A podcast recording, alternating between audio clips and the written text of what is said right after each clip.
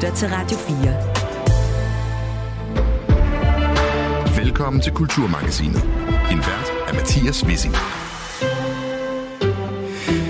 Vi har set det øh, igen og igen de seneste år. Magtfulde ledere i kulturbranchen, som har skabt dårligt arbejdsmiljø. Og nu er den gal igen. En række medarbejdere fra teatret Cantabile 2 i Vordingborg står nemlig frem med fortællinger om magtmisbrug og dårlig ledelse fra instruktør Nullo Fagini.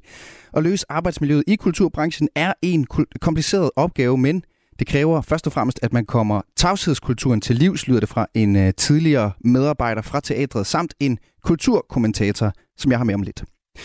Du får også et bud på, hvordan en af verdens bedst kendte rapper, Andre 3000, går fra sådan noget som det her.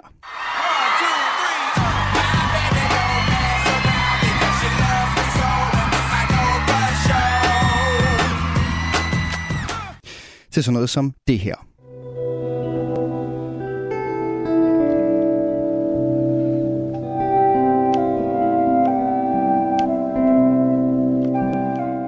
Ja, hvordan hiphop og fløjte passer sammen, får vi en dom over senere i udsendelsen med to af de fineste repræsentanter for hver sin genre, rapperen PDB og blokfløjtespilleren Michaela Petri. Mandag den 20. november bliver også dagen, hvor Kulturmagasinet flyver over Atlanten for at se nærmere på amerikanernes forhold til en fuldstændig fundamental byggesten i Guds eget land, nemlig domstolene. Flere af de øh, største amerikanske film, tv-serier og romaner er nemlig bygget op om retssale og retfærdighed, og det er ikke tilfældigt. Det ligger nemlig dybt i øh, den amerikanske sjæl at gå rettens vej for at søge the truth med stort T. Vi skal også fortælle, at uh, Stephanie Lose fortsætter navnet på Venstres næstformand. Hun blev nemlig genvalgt på Venstres landsmøde i weekenden, og i den anledning gav hun et større interview til politikken, hvor hun blandt andet i en lille faktaboks løfter sløret for et nærmest ikke eksisterende kulturforbrug. Der lægger ingen bøger på natbordet, hun husker ikke, hvornår hun senest var i teatret, og hun ser næsten aldrig film eller tv. Det stussede vi selvfølgelig over her på øh, Kulturmagasinet, så vi ringede til Stephanie Lose for at høre, hvad i alverden hun bruger sin fritid på. Spoiler, hun er ikke helt så kulturforskrækket, som faktaboksen indikerer. Det er sidst i dagens program. Du lytter til Radio 4. Magtmisbrug, dårligt arbejdsmiljø, trusler og et seksualiseret miljø. De dårlige arbejdsmiljøsager i kulturbranchen dukker desværre op igen og igen. Og hvis vi kigger lidt tilbage, så har der været øh, store sager som Erlend Højersten, der stoppede som direktør på Kunstmuseet Aarhus efter øh, undersøgelse, en undersøgelse af arbejdsmiljøet tilbage i 2021, mens vi i 2022 kunne høre flere medarbejdere stå frem og fortælle om dårligt arbejdsmiljø under Jon Steffensen på Avenue T, for blot at nævne et par af de sager, der har været i de seneste år. Nu kan vi tilføje en sag fra teatret Cantabile 2, til den liste. Netmediet Kulturmonitor skriver nemlig, hvordan syv navngivende tidligere ansatte står frem og fortæller om et øh, ret øh, dårligt, utroligt dårligt arbejdsmiljø under lederen Nulu Fagini, så sent som for under en måned siden, øh, som så sent som for under en måned siden modtog Wilhelm Hansens fondens hederslegat. Her på programmet, der har vi øh, inden udsendelsen talt med en af de tidligere medarbejdere øh, producent Maria Vest Hage, og hun siger sådan her om ledelsen af teatret. Jeg var ansat i to og et halvt år som producent på Cantabile 2. Og øh, det jeg oplevede, øh, både på min egen krop, men også øh, for andre, det var, hvordan Nulo Fagini han havde sådan et mønster, hvor han på den ene side lagde op til sådan et meget intimt arbejdsmiljø og øh, sådan familiær, tryg stemning. Han ville meget gerne være meget tæt på dem, han arbejdede med, og han rosede, øh, han roste også mennesker øh, for vores indsats. Altså både os administrative medarbejdere, men også de kunstneriske. Øhm, og så skete der det, at øh, ofte sådan helt uden årsag, så vendte han sig mod en af os og beskyldte os for sjusk eller illoyalitet. Øhm, og nogle gange var det under produktioner, hvor der ligesom er travlt og stresset. Nogle gange så var det under helt almindelig planlægning af et eller andet, der skulle ske lang tid i fremtiden. Så det var sådan fuldstændig uforudsigeligt. Øhm, og de her, øh, man kan sige, de her sådan beskyldninger og de der uforudsigelige udbrud, det var noget, der, der tit sådan skete i mindre cirkler øh, så han ligesom fik sådan dannet alliancer på tværs, også os medarbejdere imellem. Øh, øh, og det var meget ubehageligt. Vi spurgte øh, producent Maria Vest Hage her, hvorfor hun og teatrets andre ansatte ikke gik ud og påtalte netop den her kultur og sagde fra. Og for at svare på det spørgsmål, peger hun på et eksempel, der viser, hvordan der på teatret blev sat spørgsmålstegn ved medarbejdernes oplevelse af arbejdsklimaet. Altså, der er en situation, som jeg synes beskriver det meget godt, og det er fordi, at vi er øh, på et tidspunkt at vi ligesom fire fastansatte, der skal lave sådan en APV, altså en arbejdspladsvurdering, hvor man skulle udfylde det sådan set anonymt, men vi er jo kun fire mennesker, der udfylder den. Øh, og hvor at der var et af, øh, et af spørgsmålene, der handler om, jeg kan ikke helt huske det, men det handler om sådan noget med, om der er dårlig kommunikation, eller om der er stress eller sådan noget. Og så er der ligesom en af os, der har øh, hakket af i noget, der er sådan øh, lidt negativt. Og, øh, og så skal vi ligesom have det her møde, hvor vi, hvor vi fire medarbejdere og Nulu også sidder og skal gennemgå den her undersøgelse for at tale om, om hvordan er vores arbejdsmiljø, og så kommer vi til det der svar, og så, så siger han, øh, men hvad, hvad er det for noget? Hvad handler det om? Og vi prøver, jeg kan huske, der er sådan en stemning af, at vi prøver at gå lidt let hen over det, fordi alle ved jo godt, hvad det handler om, men der er ikke nogen, der har lyst til at sige det højt. Og så ender han med at blive virkelig gal, øh, og, og råber, hvad havde I tænkt jer? Altså, hvad har I forestillet jer? Altså, hvis kommunen ser det her, så lukker de os jo. Så det, at man svarer i en anonym øh, arbejdsmiljøundersøgelse, ligesom kan give, øh, kan, kan, kan gøre, at hele holdet ligesom kollektivt får en skideballe øh, over, at vi har svaret det der. Det giver jo et helt klart indtryk af, det, det, det er jo i hvert fald ikke vejen. Altså, jeg var jo selv hvad er det, medarbejderrepræsentant i bestyrelsen, og så kan man jo sige, når man skulle jeg så ikke have været gået til bestyrelsen. Men det, jeg bare var helt klar over, det var, altså, at bestyrelsen havde jo ikke sådan kontakt til os, der arbejdede der andet end gennem øh, Nulo, altså teaterlederen. Øh, så jeg var bare helt sikker på, at hvis jeg sagde noget, enten på de der møder eller uden om de der møder, så var det, der ville ske, det var, at for det første ville jeg udsætte mig selv for et helt, en helt vild, ubehagelig reaktion fra Nulu. Altså, at det er ikke sådan en reaktion. Det ville være en forfærdelig periode. Altså, øh, og så det næste, der ville ske, det var jo, at jeg ville miste mit arbejde.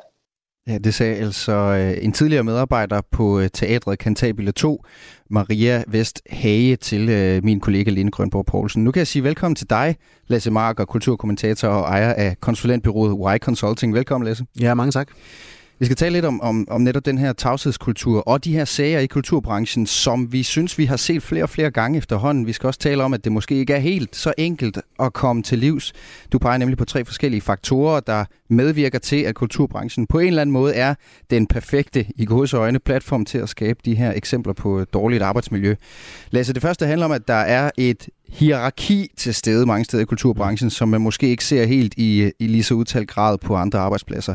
Hvad handler det om? Jamen det handler om, at på mange kulturinstitutioner, jamen, der er der en kunstnerisk leder, som ligesom også har det kunstneriske monopol, kan man sige, og som udstikker både retningen for de kunstneriske produktioner, men også for, for det øh, arbejdsmiljø, der måtte øh, være. Og her der øh, har der været en kultur, hvor den kunstneriske produktion har øh, kommet forud for, for, øh, for alt andet i nogle steder af, af branchen. Og så er der det, der kendetegner mange kulturinstitutioner, at det er mange, mange af dem er, er mindre arbejdspladser, altså hvor mm. der ikke er andre ledere at gå til med mm. en eventuel kritik. Vi kan også høre øh, eksemplet her, hvor at, øh, at Maria Hage siger, at der ville kun være en bestyrelse, hun, øh, hun ville kunne gå til, og, og den bestyrelse har hun ikke haft øh, dialog med i, i dagligdagen, og derfor har hun, har hun ikke gjort det. Mm. Og så er der også en tradition for, at det er den dygtigste skuespiller, der bliver teaterchef, eller den dygtigste kunsthistoriker, der bliver museumsdirektør, Øh, det har der været i mange, mange dele af kulturlivet, hvor at der måske har været en mangel på på øh, kompetencer inden for ledelse, mm, mm. som man så måtte øh, opdyrke. Mm, så, så man det, tænker automatisk, hvis du er en god skuespiller, så er du også en god chef for et teater. Øh, mere end man tænker, at man også skal have noget, nogle administrative lederkurser eller et eller andet på til, til, til at løse den samlede opgave. Øh, du har også peget på, Lasse Marker, at kulturbranchen jo er kendetegnet ved mange løst ansatte medarbejdere. Hvordan er det en faktor i den her samtale om øh, generelt dårligt arbejdsmiljø i branchen? Ja, men det er rigtigt. Dansk Magisterforening de lavede en undersøgelse for en håndfuld år siden, der viste, at omkring hver femte medarbejder i kulturlivet er løst ansat, hvorimod det på det øvrige arbejdsmarked er omkring 8 procent. Så der er langt flere, der er løst tilknyttet, øh, og det gør, at man er mere udsat for øh, at kunne blive, blive afskedet eller ikke blive genansat. Og vi kan også høre selv her, Maria Hage, der, har, der fortæller, at hun var øh, fastansat, mm.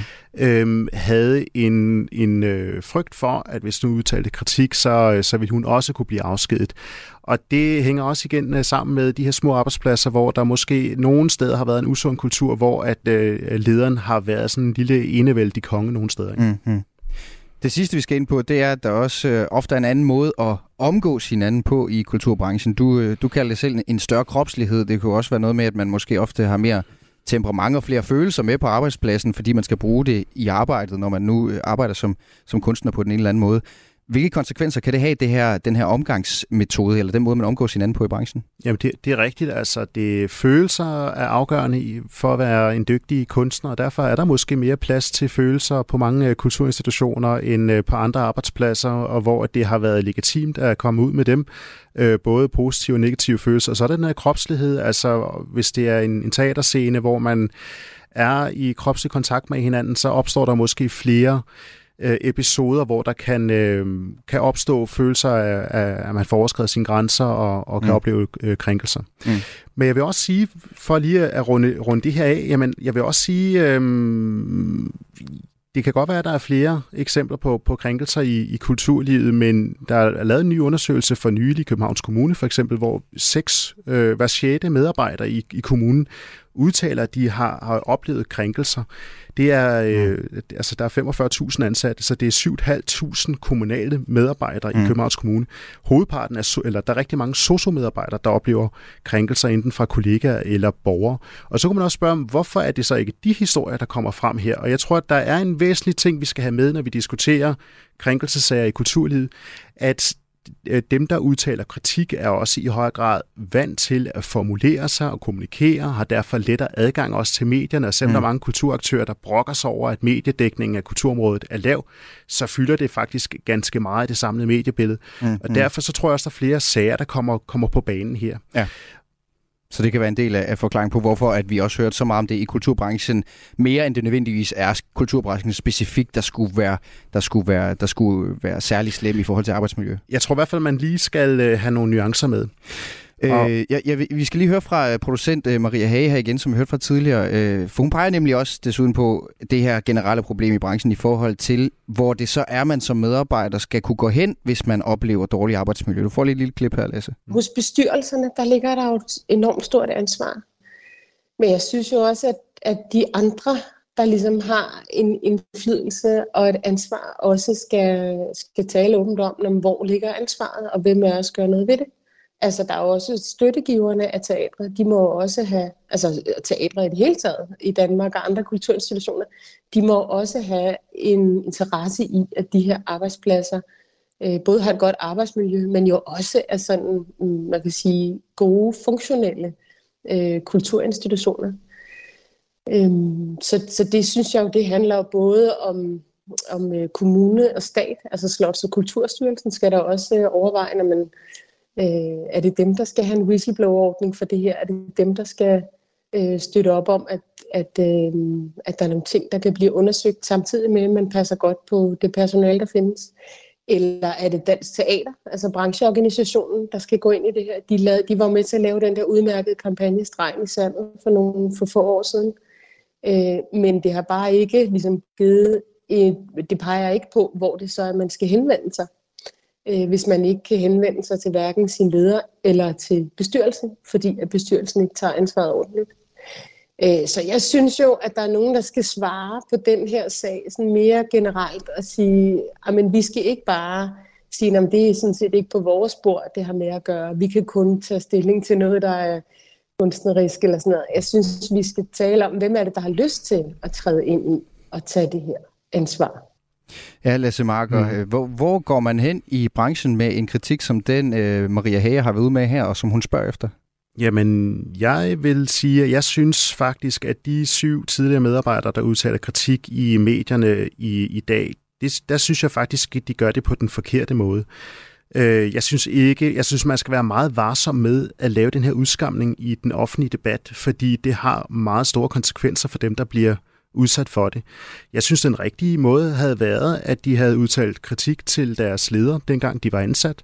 Og hvis lederne ikke havde ændret øh, på det, så skulle man have gået til bestyrelsen, øh, også selvom at de ikke har en daglig øh, kontakt til bestyrelsen, for hvis øh, bestyrelsen ikke bliver orienteret, hvordan skulle bestyrelsen så kunne tage ansvar og handle jo, på det? Vi hørte jo Maria Hage sige her tidligere, altså netop, og jeg synes, at samme årsager, som du selv har ridset op for os, altså den, øh, den usikkerhed, man kan have ved at rette henvendelse til bestyrelsen, som man ikke har været i kontakt med, eller til sin chef, som man jo faktisk også, det må man jo anerkende som et element i det her, måske går og frygter lidt, ikke bare fordi det ja. kan fyre ind, men også fordi, at det er et ubehageligt sammenstød.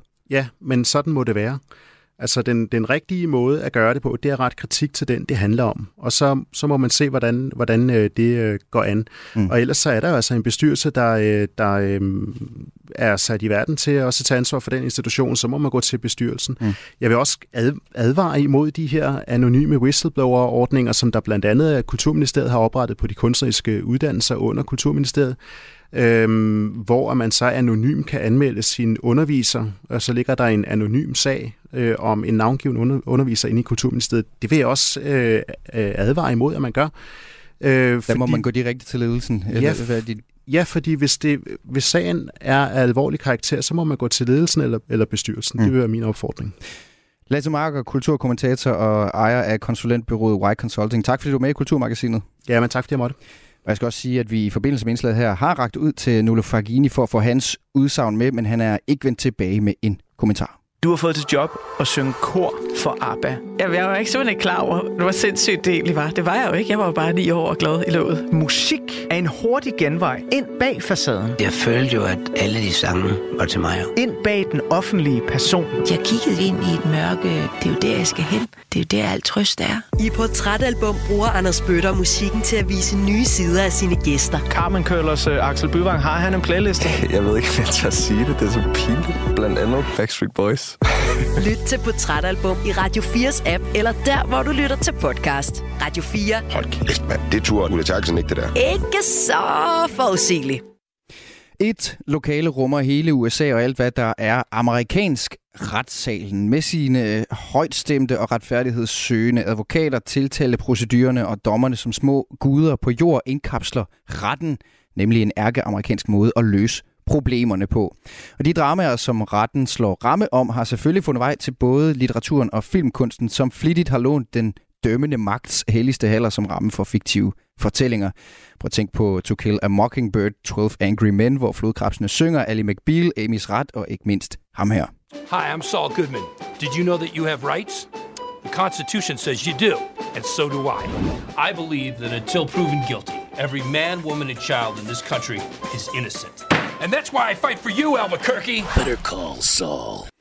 Alligevel så har fiktionen de senere år fået kamp til sit hår af virkelighedens retssager, når det handler om retssager som underholdning i radio, tv og på de sociale medier. Og netop nu er det som bekendt ingen ringer end den tidligere præsident Donald Trump, der sidder på anklagebænken i en række retssager om blandt andet valgsvindel. En situation, han til ingens overraskelse selv mener er fuldstændig urimelig. It's a very sad situation for our country. We shouldn't have this. This is for third world countries. And you know, it's very unfair. It's very unfair. But in the meantime, the people of the country understand it. They see it. And they don't like it. They don't like it because it's uh, political warfare, as you would call it, or political lawfare. Another name. I got a lot of names for it. Political lawfare, altså en slags politisk krig gennem retssystemet, kalder Donald Trump retssagerne mod ham. Men hvorfor er det, at de her retssager i det hele taget fylder så meget amerikansk kultur? Fordi det passer godt til den amerikanske way of life at løse store og små problemer med rettens ord, har du fortalt os, Helle Prostam, professor i historie og kulturelle rettigheder ved Københavns Universitet. Velkommen til Kulturmagasinet. Tak skal du have. Det får du lov til lige at uddybe øh, om lidt, men først, du har gennem din forskning beskæftiget dig med det amerikanske retssystem, og du har skrevet bøger om emnet. Er du selv typen, der også snupper et, øh, et afsnit af Better Call Saul, som jeg gør, eller et andet fiktivt retssalsdrama, når du øh, skal slappe af? Det gør jeg, ja. Jeg kan godt lide den, den type. Altså, når man også forsker i det, så må man jo også holde sig lidt så må holde sig med, hvad der foregår. Ja. det er klart. Øh, det er som om jo, at det at gå jurens vej er sådan lidt en automatreaktion fra amerikanerne, altså at man nærmest hellere vil sagsøge sin nabo end klare det hen over hækken, som måske mere den, den danske metode. Hvis man har set det på retssalsdramaer, så kan man jo hurtigt få det indtryk, at den her stereotyp er sand. Øh, hvorfor har retssystemet så central en placering i det amerikanske samfund? Altså, der, der er mange forskellige forklaringer på det, men det, som jeg har været specielt optaget af, er, at retssystemet er ligesom blevet det forum, man bruger, når man skal løse tvister af al mulig art. Og at det blandt andet har noget at gøre med, at man er et i USA et så utroligt multikulturelt samfund, som man er. Så folk kommer fra hele verden er ikke enige om noget som helst. Og det forum, de ligesom har fundet, og det sprog, de bruger, det er rettens sprog. Mm. Og det er et af de få sprog, som de alle sammen har til fælles. Mm. Og en af de forskelle, som jeg fra starten af synes var så spændende øh, fra, mellem Danmark og USA, var, at øh, der knytter sig håb til retssystemet. Altså hvis ikke andre vil høre på en i USA, så mener man, at en dommer kan og skal. Ja, de har historisk set en ret høj tiltro til, til retssystemet i, i USA. Måske ikke til retssystemet som sådan, og vi ved jo heller ikke til advokater. Der er for eksempel ikke nogen ret mange andre professioner, der er så mange vidigheder om, som lige den. Men der har været stor tiltro til dommerstanden mm. som, som en, en, en neutral instans, hvor man kunne opnå retfærdighed. Hvis ikke det politiske system ville det, så havde man den mulighed at gå mm. rettens vej i mm. stedet. Mm. Og hænger det også sammen med sådan en slags øh, kompensation for en tilsvarende lav tiltro så til det politiske system? Det gør det, og det, øh, det, det, er, det er absolut en af, en af årsagerne til det. Og også det her med, at, at, at selve det sprog er neutralt, som der bliver brugt i retssagen, og at man har to parter op over for hinanden, og hele den proces, man, man bruger i retssystemet, ligesom finder det rigtige til slut. Mm. Det har mm. man haft en, en tro på. Den er blevet mindre i de senere år af mange forskellige årsager, men, men ellers har der været en, en tro på, at dommere i hvert fald, og navn i højesteret, var mm. et sted, man kunne finde retfærdighed. Og det er måske også derfor, det får så meget opmærksomhed, hver gang der skal udpeges en ny højesteretsdommer der i, i USA. Absolut. Og så hænger det også sammen med, at de har en enorm magt. Øhm, det danske system er skruet en, en smule anderledes øh, sammen, sådan, så vi tror jo på det parlamentariske demokrati, at magten ligger hos folket og folkets repræsentanter i Folketinget. I, amerik- i amerikansk optik, der er der ligesom nogen over, øh, hvis der kommer en retssag, er der nogen over øh, det parlamentariske demokrati, nemlig mm. dommerne. Mm. Og det skyldes prøvelsesretten, som er retten til at sige, at man har, at det er højesteret, der fortolker øh, forfatningen, ikke politikerne. Mm. Det er ikke noget, der står i selve forfatningen, men det er en ret højesteret tiltog sig helt tilbage i 1803 i en meget berømt sag. Mm. Hvad, hvad siger det om, om USA, som du kender det? Du, du lige kommer hjem derovre fra, du ja. er muligvis stadigvæk lidt jetlag. Hvad siger det om USA, at man, om folkesjæl måske derovre, at man altså i, hellere går rettens vej, end man forsøger hvis vi nu sammenligner med Danmark igen, at finde et kompromis sådan på tomandshånd? Altså det, det, er, det er jo en af de ting, som forskere har kigget meget på. Hvad er fordelene ved det her? Hvad er ulemperne ved det? Ikke? Og en af, en af øh, de ting, der bliver påpeget igen og igen, er, at det at tage nogen i, i retten er hovedsageligt noget, en, en individuel ting. Hvorimod det at gå den politiske vej, det er jo noget, man, jo flere man er om det, øh, jo bedre er det. Mm, mm. Men jeg tager min sag for domstolene, så det er en individualistisk måde at kæmpe for retfærdighed på. Mm. Men det er også sådan, at der findes det, som amerikanerne kalder for class action suits, altså at man lægger sag an på vegne af en hel gruppe. De store civil rights-sager for eksempel var på vegne af alle sorte. LGBT plus-sagerne er på vegne af alle LGBT plus folk osv. Mm, mm. Øh, jeg tænker, den der individualisme, den der vilje til gerne at vil vil sætte ansigt på, eller gøre det simpelt. Altså, er det også derfor, at det måske øh, udgør platform for så mange gode fortællinger, altså som også finder vej til fiktionen? Det er bestemt en af grundene til det, og så er der også det ved det, at der er nogle processuelle ting i øh, common law-systemer, som det amerikanske, der gør, at det er spændende, det er dramatisk. Altså man har to parter, der er sat op over for hinanden, og der er en vinder, og der er en taber. Mm. Og det er netop en af de ting, som, som folk har været opmærksom på, er også kan være en ulempe, fordi der er en vinder, men der er også en taber. Hvorimod det politiske system bedre kan finde vej til en eller anden form for kompromis, hvor mm. begge parter får lidt. Mm. Den, den seneste tid, øh, og når vi også øh, taler om det i dag, så er det jo fordi, at det ikke bare er fiktionen, at retssager bliver til underholdning. Det gør de også i virkelighedens verden. Øh, retssager bliver livestreamet og dækket øh, væg til væg, dækket i, i diverse medier. Da skuespillerne og det tidligere ægtepar Johnny Depp og Amber Heard sagsøgte hinanden, så blev hele retssagen livestreamet på, på YouTube for eksempel. Your next witness? Your Honor, we call Mr. John C. Depp. Good afternoon, Mr. Depp. Good afternoon. Can you please tell the jury why you're here today? Um, yes. Og det var jo noget, hele verden fulgte med i, som om det var en, øh, et, et stykke reality-tv eller et eller andet. Det samme show, det gentog sig, da skuespilleren Gwyneth Paltrow, hun blev sagsøgt for 300.000 dollars for at have kørt ind i en ældre læge på ski. Hun mente dog selv, at det var den anden vej rundt. I was skiing, and two skis came between my skis, forcing my legs apart, and then there was a body pressing against me, and there was a very strange grunting noise. So my brain was trying to make sense of what was happening. I thought, am I, is this a practical joke? Is someone like doing something perverted? This is really, really ja, Gwyneth strange. Paltrow her, hun, hun vandt uh, retssagen, der så nu bliver gjort til en musical, Gwyneth Goes Skiing, som bliver også sat på et teater i London, selvom at det hele kunne, kunne være sådan lidt farsisk, men lidt om absurd teater nærmest. Og nu er det jo så selvfølgelig den tidligere amerikanske præsident, som står over for en række retssager, som naturligvis også er genstand for uh, medierne og amerikanernes opmærksomhed. Mr. Trump, you looking forward to testifying today? I am. I am. So while uh, Israel is being attacked, while Ukraine is being attacked, while inflation is eating our country alive, I'm down here, and Ja, mens der sker alt det, der gør i Ukraine og Israel, og med inflationen, så skal jeg alligevel herind. Helle Porsdam, professor i historie og kulturelle rettigheder. Man skal ikke have været i en dansk retssal mange minutter, før man fornemmer, hvor utroligt lidt dramatiske langt de fleste retssager er. Men hvor tæt ligger den skildring af det amerikanske retssystem, som vi får gennem medier og fiktion på, på virkeligheden? Det er meget uheldigt, den her sammenblanding af uh, entertainment og, og reality, synes jeg. Det, er, det, det gør ikke nogen... nogen altså det, det er ikke godt for amerikanerne, at det sker. Den amerikanske højesteret for eksempel har i mange, mange år sagt, at den vil ikke have tv på. Man kan høre lydoptagelser, man kan høre radiooptagelser, men man kan ikke se det. Mm. Og det er netop fordi, de siger, at det skal ikke blive entertainment, det her. Ikke? Mm, mm.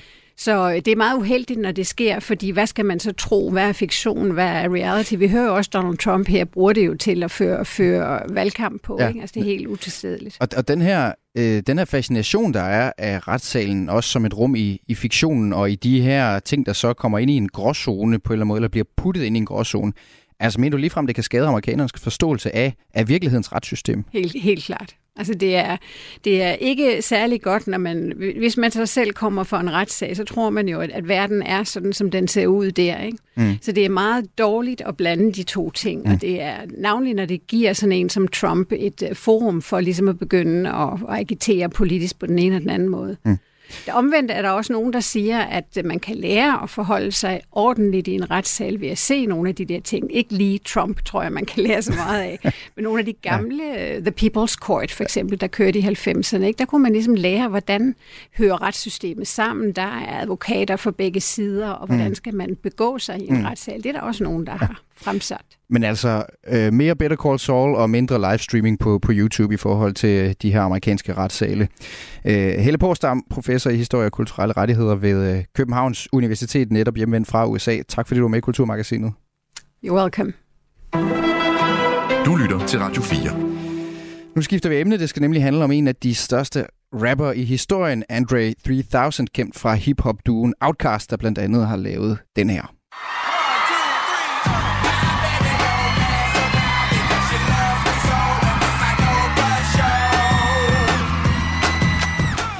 I fredags udgav han sit øh, allerførste soloalbum siden Outcast brød op for små 17 år siden. Det hedder New Blue Sun, og hvis du gik og tænkte fedt, så er der nyt fra Outcast Outcast, så skal du lige justere dine forventninger for pladen. er nemlig ret forskellige fra, hvad både fans og anmeldere havde forventet. Der er for eksempel ikke så meget rap, der er heller ikke så mange tunge beats, men det der til gengæld er, det er et halvanden times langt instrumentalt værk, hvor fløjten spiller hovedrollen. For lige en bid af nummeret The slang word pussy rolls off the tongue with far better ease than the proper word vagina. Do you agree?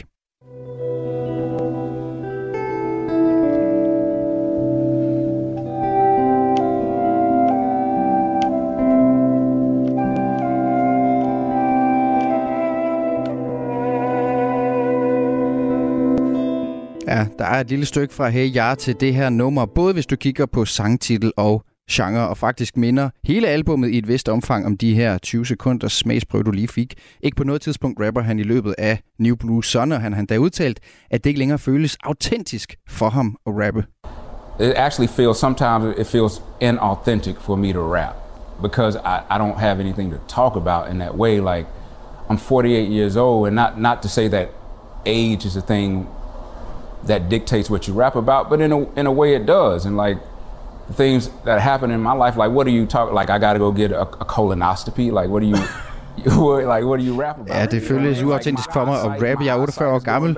Ikke at alder betyder noget, men det gør det så måske alligevel. For hvad skal man rappe om, at jeg får lavet en kikkert-undersøgelse, siger han. Og kender af Andre 3000 vil vide, at det længere været kendt, at han elsker fløjter. Han bruger ofte flere timer på at gå rundt i offentligheden og spille. Men hvordan fungerer det på det her album, og hvad kan fløjten i hip-hop-regi? Det skal vi nu tale med dig om, PDB Rapper. Velkommen til Kulturmagasinet. Tusind tak skal du have, tusind tak. Du, øh, du hørte det her album første gang i fredags, mens du var nede og træne, og er interesseret i først og fremmest, passer den her ja. plade godt til at, at, at løfte jern? Nej, det vil jeg nok ikke lige umiddelbart sige. Nu er jeg ikke sådan en, der går ned og, og træner for at skulle tage de aller, aller tungeste vægte i, i brug, men øhm, alligevel, det her album er jo langt mere, hvad man kunne forestille sig at høre i baggrunden ved en meditationsapp eller sådan noget i den stil. Så det er i hvert fald ikke noget specielt mange mennesker får pulsen op til, kunne jeg forestille mig. Nej, men øh, for, fordi det, det er jo nemlig det, jeg også skal have svar på for dig. Altså, hvordan går øh, hiphopperen og fløjtenisten Andre 3000 så øh, hånd i hånd? Hvad er din vurdering?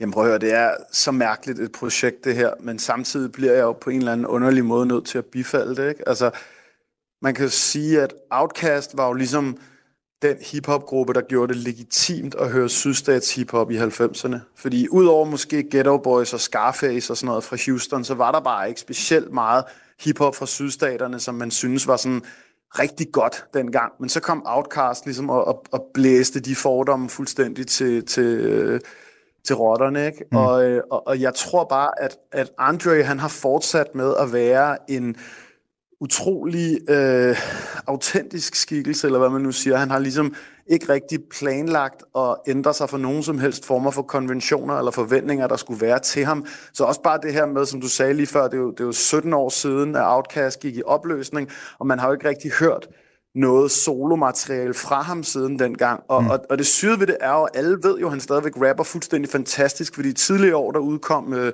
den netop uh, Grammy-nominerede plade for Killer Mike, der hedder Michael, hvor at uh, Andre er med på og mm. rapper lige så godt som den gang. Og mm. altså, hvis der sidder nogen derude og tænker, nå ja, men er han ikke bare en eller anden hiphop-flødebold, der har lavet et, uh, et fløjtealbum, så er der også et vers, hvor en rapper som Eminem ligesom fremhæver de fem bedste rapper, han synes, der er i verden, og der er Andre også en af dem. Ikke? Mm. Mm. Han er altid han er kendt for at være monster-teknisk dygtig, og så laver han så en plade, hvor han ikke ytrer et ord, men i stedet for har nogle 17 minutters lange fløjtesekvenser. Ikke? Ja. Altså, det er virkelig, virkelig weird men det er jo hans Sgt. Pepper-plade på en eller anden måde, ikke? Altså, så øhm, øh, ja, noget, hvor han skider på alle de konventioner og og, og forestillinger, folk skulle have om, hvad han rent faktisk skulle gå ud og gøre, og jeg har det bare sådan, det bliver mit lille kunstnerhjerte også nødt til at bifalde, ikke? fordi det er, da, det er da sjovt, at han, at han laver noget, der er så fuldstændig hamrende ligeglad med, hvad alle forventer af ham. Ikke? Og det må man sige, uanset hvad man havde forventet eller ikke forventet, han kunne finde på, så tror jeg alligevel, det var de første, der havde, der havde forudset 90, 90 minutters øh, fløjte-meditation på en måde. Øh, vi, vender ja, tilbage til dig, vi vender tilbage til dig om lidt, øh, PDB, men øh, jeg skal først lige øh, byde velkommen til min anden gæst i øh, studiet. En person, som blandt andet lyder sådan her.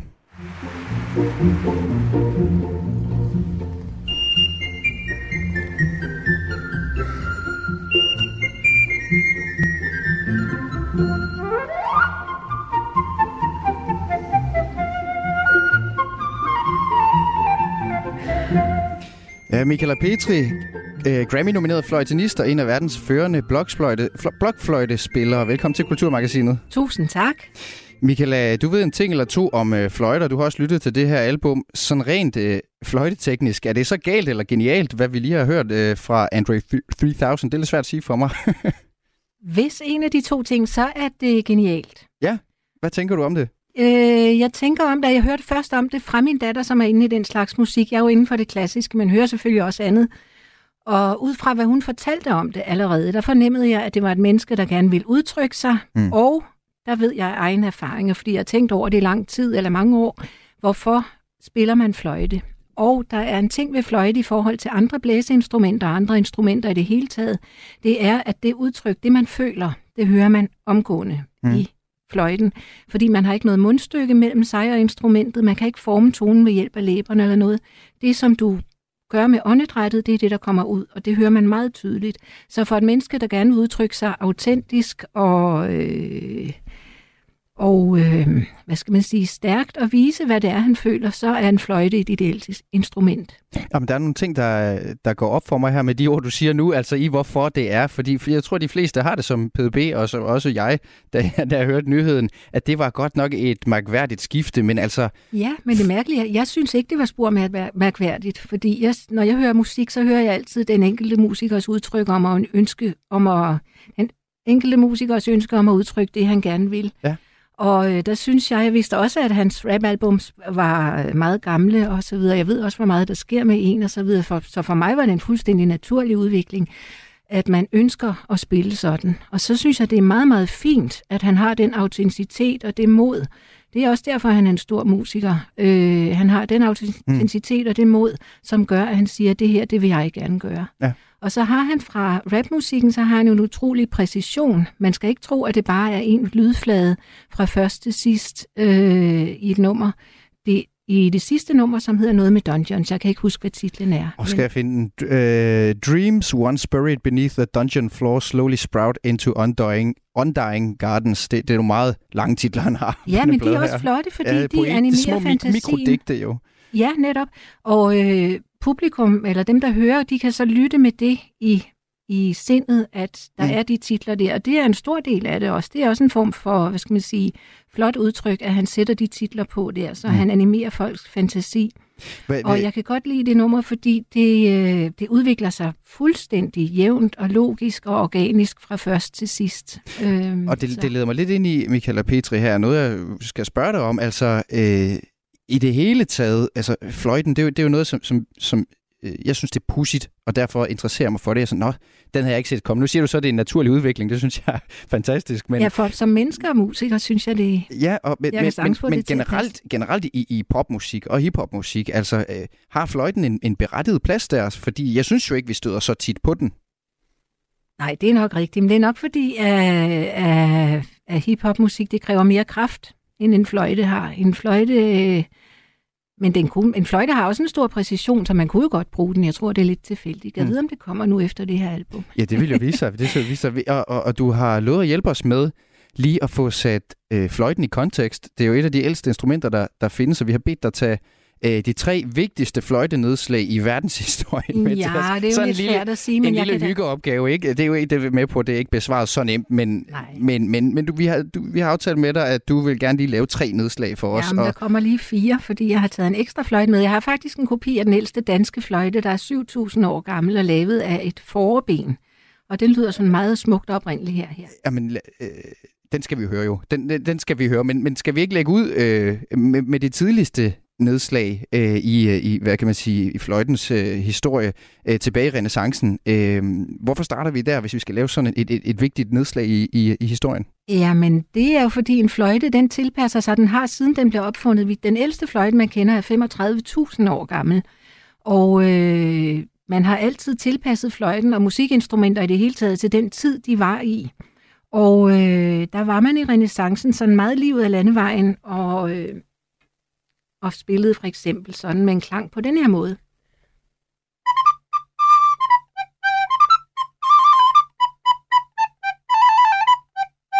Altså et meget enkelt tonesprog. Hmm. I barokken blev man så lidt mere forfinet. Nu ved jeg ikke, om man kan høre altså, nu går det Nu går det hurtigt her. Før ja. der var vi renaissancen, og det lød, når du spiller, så kan jeg høre, hvordan folk de spiller lige præcis det, du spillede der, hvis de skal øh, indikere, nu er vi i renaissancen. Hvad er det for en fløjte, du spillede på? Det er en renaissancefløjte, simpelthen. Ja. Og så, og, og så bevæger vi os i barokken, altså så er vi i stedet for at være der i, i øh, mellem 15, øh, 1500-tallet og 1600-tallet, så er vi oppe i 1600-tallet, lidt oppe i 1700-tallet med barokken. Lige præcis. Hvor, hvad, sker der med fløjten her? Så bliver den boret anderledes indvendig. Øh, en fløjte er ikke bare en fløjte, der er boret lige igennem, der på af de gamle blokfløjtebyggere og fløjtebyggere, som vi har tegninger fra stadigvæk, så har de skivet den op ligesom en agurk på tegningerne, hvor de for hver enkelt millimeter har en løs skive, hvor de siger, at her skal boringen være så vid, og så på den næste skive skal den være måske en halv millimeter. Så den bliver forfinet? Og så videre. Ja, ja. får en lidt mere fin klang.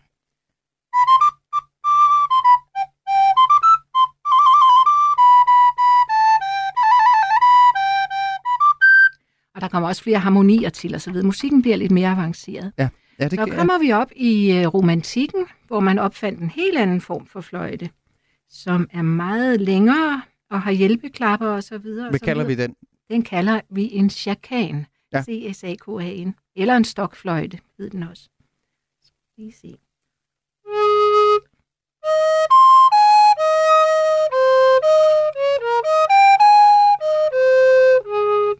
Der begyndte man at blive mere romantisk og kunne... Øh... Der er mere luft på den på en måde. Ja, der er mere luft på den, og man kan forme den enkelte tone mere, end man kunne på barokblokfløjterne.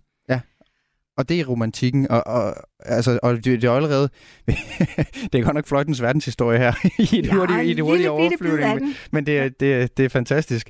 Øh, kan vi sige noget, altså, hvor er fløjten henne, hvis vi, hvis vi kommer? Altså, er det den moderne fløjte, det der? Det er også sådan, den lyder i dag, når vi, når vi tænker fløjte, eller, eller Nej, hvor er den ikke. i I dag er tiden jo så anderledes. Ja, vi har en helt anden verden, en helt anden udtryksmåde, så i dag har vi nogle rigtig kraftige fløjter, som også er lavet for at kunne matche det moderne symfoniorkester, og måske også spille rytmisk, rytmisk musik. Hvad skal jeg nu lige spille her?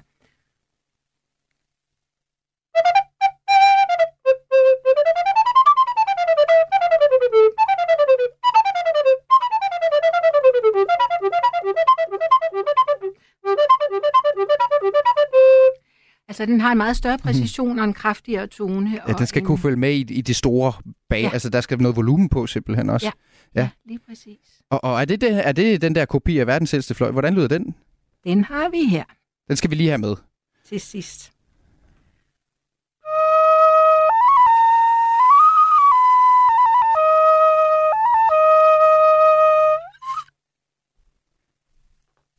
Sådan lød den, og den er ikke meget mere end, hvad er den, 15 cm lang. Ja. Og det er en ægte knogle, den her er lavet af. altså, det er en kopi, vil jeg lige have lov at sige. Ja, men, men, men masser af saft og kraft i også, vil jeg jo sige, i, i forhold til den historie, du skitserede her. Ja. Øh, Michael, vi skal lige have PDB på, på banen igen, fordi øh, vi fortaber os i, i fløjtens historie, men du er stadig med på sidelinjen.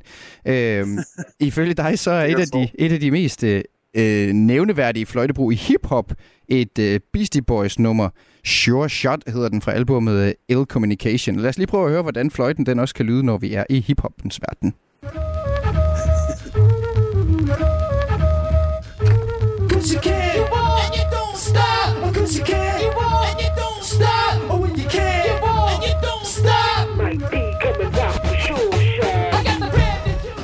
Ja, PDB, det er ikke helt samme måde at bruge fløjten på, som uh, Andre 3000 bruger det på på hans Nej. seneste album, men, men uh, altså det her album Det fra Beastie. Boys. Uh, Kan du se det på nogen måde blive populært, uh, den nye plade fra Andre 3000? Nu har du også fået Michaela Petris ord om pladen med, uh, med i, uh, i baghovedet. Ja, og, og, og prøv at høre, det er det, jeg synes er så, så fedt ved, at jeg kunne få lov til at tale med en ekspert i dag, fordi jeg er ligesom sådan lidt, uh, lidt delt omkring den her plade, lidt splittet kan man sige, fordi ligesom jeg sagde før, så bifalder jeg helt vildt meget, at manden er en auteur og laver en skør plade, som går stik imod, hvad folk ligesom forventer af ham, men på den anden side bliver jeg jo også nødt til at sige, at jeg er en kæmpe stor ordnørd, og det her er bare ikke lavet til mig, så jeg kommer mm. nok ikke rigtig til at høre det igen. Og, og, og jeg bliver jo nødt til at få en fagpersons vinkling på, om det rent faktisk er godt det her. Og det er jo meget fedt, at at Michaela Petri så ikke øh, øh, laver øh, korslagte arme og siger, at det er totalt amatørteam det her, eller sådan noget. Fordi så tror jeg jo, at min, mit forhold til den her plade vil ændre sig ret meget. Ikke? Mm. Øhm, så det synes jeg i hvert fald er meget fedt. Men, men om det bliver en tendens, det tror jeg desværre bestemt ikke, det bliver. Øhm, det, det her er en, en, en, et skørt sideprojekt, som jo næsten har fået lige så meget opmærksomhed på bare at være anderledes, mm. end på sådan, hvad kan man sige, kvaliteten mm. af produktet desværre. Ikke? Øhm, men øh, så, så jeg tror, det er svært det der med at sige, at det her det skulle kunne gå ind og, og skabe nogle strømninger i hiphop-musik generelt, men hvad man kunne håbe på, kunne jo være, at det viser en hel masse andre mennesker, at der faktisk er plads til nogle skøre sideprojekter nu til dags, og folk faktisk gerne må tage nogle større chancer, og, og prøve nogle mere skøre ting rent kunstnerisk, og så i den her tid, hvor det er let at udgive ting og bare uploade dem til Spotify, så få det ud, uden at du behøver at trykke 5.000 CD'er og sidde med dem på dit værelse bagefter, fordi der er ikke nogen, der gider at købe det. Ikke? Mm. Petri, ja. ja, helt enig. Men omvendt synes jeg også, at albummet er et eksempel på, at, at vi allerede er derhen, hvor vi blander mange forskellige ting. Altså ikke, at det er ham, der gør noget nyt, men at han udtrykker, hvad der er, og kan gøre, hvad der er i, i tiden i øjeblikket. Også at genrerne begynder at væve sig ind i hinanden, fordi jeg hører både minimalistisk musik, og jeg hører også mange klassiske fraser, og jeg hører, altså jeg hører rigtig, rigtig meget i det her, og jeg tror, eller jeg er helt sikker på, at det er et album, man godt kan høre mange gange, uden at blive træt af det. PDB, afsluttende kommentar. Og så synes jeg også bare, det er fantastisk, at Jamen, jeg synes, det er fantastisk, at vi lever i en tid, hvor at store multinationale selskaber som streaminggiganterne og sådan noget, de på en eller anden måde nærmest er gået ind og begyndt at diktere, hvordan musikken skal laves i forhold til, hvor korte skal numre være, hvornår skal mm. omkvædet være, alt det her med sådan hard nummer streamability og sådan noget, så er det da virkelig sjovt, at en musiker går ind og piller ved alle de konventioner, og ligesom I nævnte før, har de her næsten digtlængde lange øh, titler mm. på numrene, og så har 17 minutters lange skæringer uden vokal eller trommer på. Ikke? Ja. Man kan synes det er da meget om super den fedt her at ligesom plade. gå ind og pille ved alle de her konventioner. Man kan synes meget om den her plade, men man kan ikke beskylde den for at være kommerciel. Michaela Petri, Grammy-nomineret fløjtenist og- og en af verdens førende blokfløjtespillere og PDB-rapper. Tak til jer begge to, fordi I var med i Kulturmagasinet. I lige måde. Så lidt. Du lytter til Radio 4. I weekenden blev øh, Venstre-kvinden Stephanie Lose genvalgt som næstformand i partiet, efter selvfølgelig Truls Lund Poulsen blev udpeget som formand efter Jakob Ellemann. Og i den forbindelse gav hun et større interview til Politikken, hvor man blandt andet kunne læse en lille faktaboks, som handlede om Stephanie Loses kulturvaner. Den boks er blevet delt vidt og bredt, fordi den er, hvad man bedst kan beskrive som, knastør og kortfattet. Der står blandt andet bog på natbordet, ingen læser kun i ferie, seneste teaterbesøg, husker ikke, yndlingsfilm, ser næsten aldrig film eller tv, forkærlighed for Top Gun. Vi ringede til Stephanie Lose for at spørge, hvad i alverden hun så får sin fritid til at gå med. Ja, sandheden er jo nok, ja, sandheden er jo nok, at jeg har mindre fritid end de fleste, og det betyder jo, at i hverdagene, så er jeg faktisk meget sjældent hjemme om aftenen. Enten så har jeg aftenmøder, og ellers så øh, ser jeg ofte ja til at stille op øh, til foredrag om for eksempel vores sundhedsvæsen ude i Rotary-klubber, Suroptimistforeninger, Wiseman og KFM, og hvad de nu ellers de steder, hvor danskerne de mødes i, i, øh, i forskellige foreninger hedder. Så man kan sige, på den måde, så bidrager jeg jo så til andres øh, forenings- og fritidsliv. Mm. Og det betyder også, at når jeg så er derhjemme i hverdagen, så prioriterer jeg så, at øh, den tid, hvor jeg er der, den øh, foregår på mine børns præmisser, øh, Mm. og, øh, øh, og, og ligesom også, hvad der er vigtigt for dem. Og, og, men, men, og du har jo meget på din tallerken, som man siger. Øh, du har en familie, du er 10 dage nu regionsrådsformand i, øh, i Region øh, Syddanmark, tidligere formand for Danske Regioner siden øh, 21, og nu øh, genvalgt som næstformand i Venstre og et hav af bestyrelsesposter. Du har også lige været minister i en periode. Øh, hvis du havde mere tid på hænderne, Stephanie, vil du så skrue op for dit kulturforbrug? Jeg må ikke sige, at nu er det jo sådan nogle meget korte, faktuelle spørgsmål, jeg er blevet stillet i politikken med enstavels svar. Øh, og sandheden er, at når jeg for eksempel ikke læser øh, til hverdag i aften, så er der jo to grunde til det. Det ene, det er, at jeg arbejder typisk indtil 2-23 stykker, og så gider man ikke, eller det gider jeg i hvert fald ikke til at læse. øh, det andet, det er, at jeg er faktisk så heldig, at jeg læser meget, meget, meget hurtigt. Og derfor har jeg sådan en rigtig træls vane øh, med, at når jeg først er begyndt på en god bog, så er jeg svært ved at lægge den frem mig igen, og så sluger det jo nattesøvnen. Og derfor prøver jeg faktisk at, at begrænse min læsning øh, til øh, Du tør simpelthen øh, ikke finde en bog frem.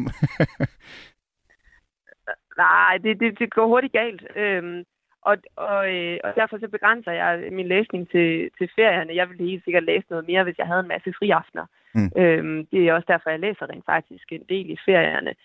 Så har vi en, øhm, en, en sådan en ambition hjemme ved os i vores familie, netop fordi dagligdagen kan være så travl om, at vi gerne øh, i weekenderne jævnligt vil se, om vi kan komme ud og opleve et eller andet sammen. Og derfor så, øh, hvis man nu i stedet for havde spurgt mig til min øh, museumsbesøg for eksempel, Mm. så kunne man have fået en lang liste. Vi er nok ret store forbrugere af museer hjemme ved os, øh, og, og kan godt lide at udforske også vores eget område, men også hvis vi er andre steder henne, udforske de bedste museer, der er der. Jeg er selv meget historisk interesseret, og, og det er noget af det, der også fylder, når vi, øh, når vi besøger øh, både øh, vores eget område, men også øh, tager ud på tur. Så, så hele sådan museumsscenen, øh, det, det er faktisk noget af det, som, som, hvor jeg lægger en, Mm. en ret stor del af mit kulturforbrug. Så, så hvis jeg nu stiller det spørgsmål, som der så ikke var plads til på de der, med de der få tegn i politikken, altså hvad er så en, en, din seneste gode museumsoplevelse? Kan vi ikke lige få den med? Jo, faktisk så var jeg i efterårsferien med familie, øh, øh med familien i Dublin. hvor at vi øh, besøgte en række forskellige øh, museer og, og andre sådan, kulturelle tilbud. Øh, vi var på et museum, der hed Epic, som ikke er et indvandringsmuseum, men et udvandringsmuseum om alle de mange irer, der forlod øh, Irland. Øh, vi var på tur til Nordirland, hvor vi øh, deltog i sådan en, en fortælletur i en øh, sort irsk øh, taxa, øh, der satte ord på The Troubles, altså den her øh, borgerkrigslignende tilstand mm. i øh, Nordirland og Belfast øh, mm. frem til langt fredagsfreden. Og det, det er jo to super gode eksempler på, hvad man kan opleve, når man kommer ud i verden, og som, som vi som familie havde stor fornøjelse af. Så hvis du havde mere tid på hænderne, så ville jeg kunne booke dig som sådan en slags rejseguide i, i Dublin og Nordjylland til, til gode museer derovre. Øh, det bliver nok ikke lige i nærmeste fremtid, Stephanie, øh, men jeg skal, vi også gerne lige tale med dig om, at den her faktaboks er jo blevet delt en hel masse på, på det sociale medie, der hedder X, øh, med sådan nogle ironiske kommentarer. Du bliver ironisk kaldt en drøm af en borddame. Øh, det er jo sådan noget, der virkelig kan sætte gang i festen derinde, sådan noget som det her. Altså, hvorfor tror du, at det her, øh, de her øh, øh kulturforbrugsbeskrivelser får så stor opmærksomhed i, i medierne og det på de sociale medier? Jamen, jeg ved ikke, om det er fordi, at der rent faktisk også nogle gange er nogen, der ikke svarer sandfærdigt, når de får de der spørgsmål. Altså, jeg kender masser af mennesker, som har rigtig travlt, som ikke bare lige læser hver dag. Øh, jeg kender masser af mennesker rundt omkring mig, øh, selv i min dagligdag, som ikke går i teateret hverken hver eller hver anden dag. Øh, så, så jeg ved ikke, om, om det også er noget med det at gøre. Men, men uanset hvad, så synes jeg egentlig, det som, som nok har pikeret mig mest, det er, at det bliver sådan meget sådan ensidig tilgang. Altså baseret på tre spørgsmål om mig, har jeg en bog liggende på mit natbord, kan jeg huske, hvornår jeg har været i teateret, og ser jeg film.